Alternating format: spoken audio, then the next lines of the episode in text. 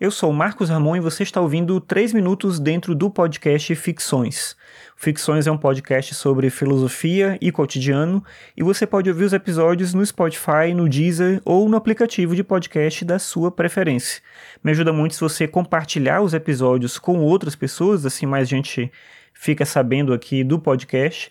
E também se você utiliza algum serviço que permite classificação, se você classificar o podcast lá para que mais gente também conheça ele da mesma forma. Agora imagina a seguinte situação. Imagina que alguém te oferece a possibilidade de uma vida eterna.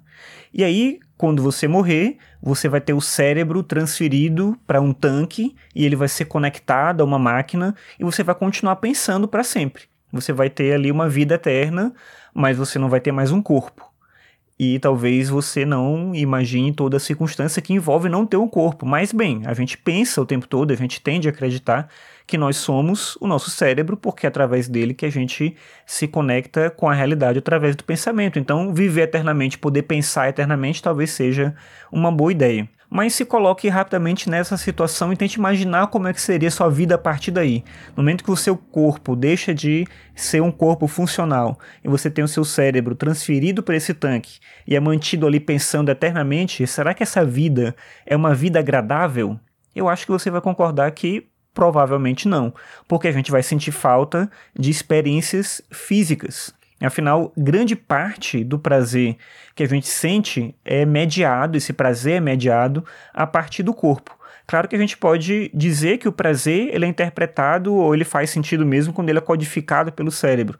Mas de qualquer maneira é a partir do corpo, é pela sensibilidade que nós utilizamos em atividades de todo tipo, como se alimentar, ouvir música, fazer sexo, praticar uma atividade física, enfim, são a partir dessas atividades que o cérebro é capaz de interpretar isso que a gente chama como prazer. A gente tem a liberação de substâncias químicas no corpo que alcançam o nosso cérebro e aí a gente tem essa sensação de prazer, mas tudo isso sempre, como eu falei, mediado pelo corpo.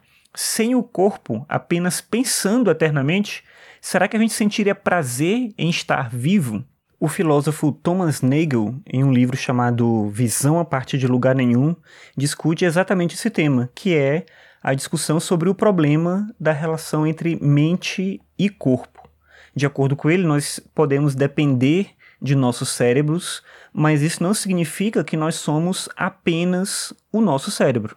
Daí que uma situação talvez mais ideal nessa imaginação sobre uma vida eterna seria aquela que é simulada em diversos filmes, em que a gente tem a nossa mente transferida para um corpo virtual. E ali você teria uma experiência simulada disso que a gente já tem no mundo real.